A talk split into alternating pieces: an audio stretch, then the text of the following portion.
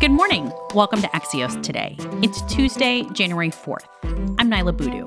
Here's how we're making you smarter today wireless providers versus the FAA over 5G, plus Florida's record breaking COVID case count. But first, today's one big thing the latest on the January 6th investigations. If you can believe it, it's been almost a year since supporters of former President Trump stormed the U.S. Capitol and tried to overturn the results of the presidential election. Since then, federal prosecutors have charged more than 700 people in connection with the deadly insurrection. We wanted to catch you up quick on where things stand now with both the congressional and federal investigations. Andrew Solender covers Capitol Hill for Axios. Hey, Andrew. Hey, how's it going? Andrew, hundreds of people were charged with various crimes. Can you tell us what those crimes ranged from? So, the vast majority of people uh, who have been charged for their role in the Capitol attack have been charged with uh, trespassing on federal property. That is a charge that's been levied against roughly 650 of the 720 people who have been charged so far. The second most common charge is uh, assaulting a police officer. That's a charge that has been made against around a third of the Capitol rioters. Various other charges involve bringing a deadly weapon onto federal property, uh, assaulting a police officer with a federal weapon. And so far, the the consequences for those have ranged from probation to fines to five years in prison for one Florida man who was charged with assaulting a police officer and various other crimes. So, Andrew, there's actually two federal investigations going on here. Can you explain that? Yeah, so the DOJ investigation is primarily focused on prosecuting the individual rioters, and that narrow scope led members of Congress and others to call for a more comprehensive investigation that would cover issues like the events surrounding the attack, the uh, allegations of election fraud, and you know, the role that the federal government played, that former President Donald Trump and his allies played, and that potentially members of Congress played in the run up to the attack. What we've actually seen from this committee is that it's actually used subpoenas to gather a lot of this information. Who have they gone after, and what have we learned from that?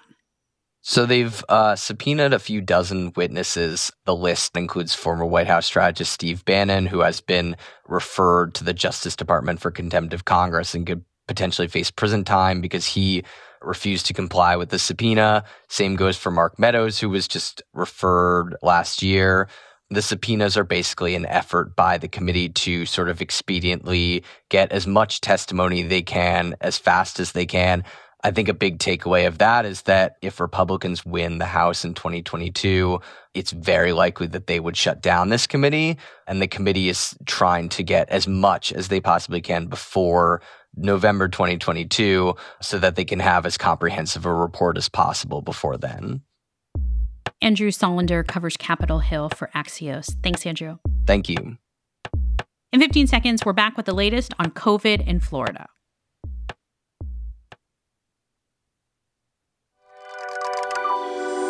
Welcome back to Axios today. I'm Niala Boodhoo.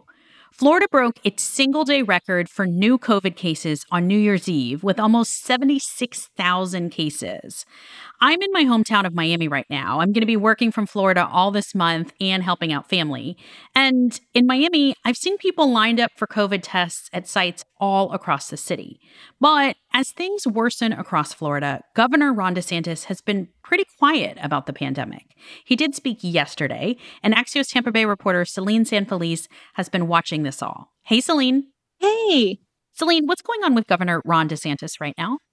So, a few things have happened over the holidays. I mean, he's a really controversial leader, so eyes are always on him nationwide. And he was criticized for not giving press conferences and talking to the media or making any public appearances during the, the holidays. In that time, you know, cases really ramped up with Omicron and testing shortages started. Monday was actually the first day he spoke in almost three weeks to the press about coronavirus and what he's doing right now.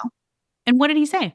So he was actually mostly focused on the shortage of monoclonal antibody treatments, which Governor DeSantis is demanding that the government provide more of those treatments to Florida.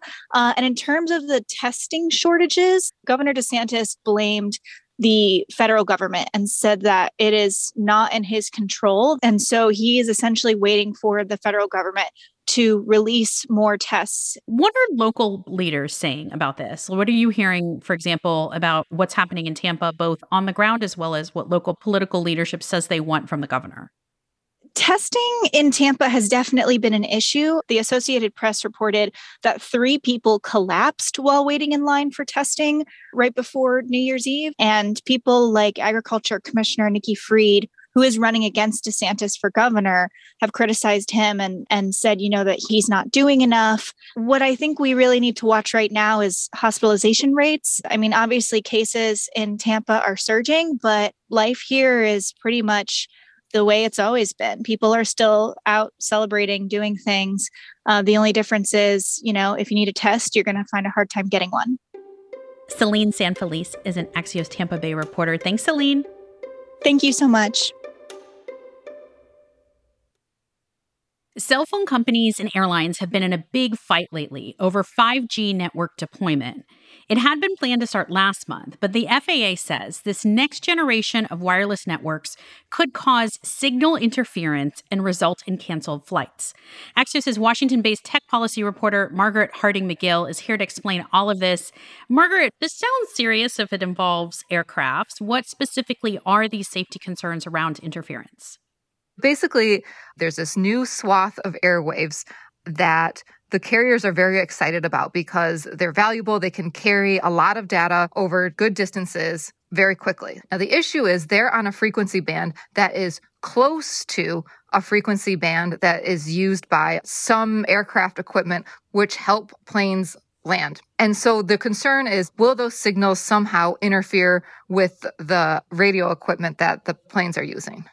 And that actually led Transportation Secretary Pete Buttigieg to ask Verizon and AT&T to postpone deployment of 5G? Yes. So AT&T and Verizon were planning to uh, light up 5G uh, December 5th. And there were concerns about it, so they held off for 30 days. And then on New Year's Eve, Pete Buttigieg and the FAA administrator asked AT&T and Verizon for another two-week delay and to create these kind of buffer zones around priority airports. So Margaret, you reported initially AT&T and Verizon refused to delay beyond January 5th, but last night it sounds like they finally agreed? That's right. Late Monday night, both AT&T and Verizon said that they would in fact delay deployment of their 5G services in these bands for 2 weeks as uh, Secretary Buttigieg had requested. Now they also said that they intend to create these protection zones around airports that it's not exactly what the secretary wanted but what their plan would do is not light up their signals along the runway. And the idea there being that this would protect against any possible interference. And they agreed to do that for the next 6 months as the FAA will study this issue.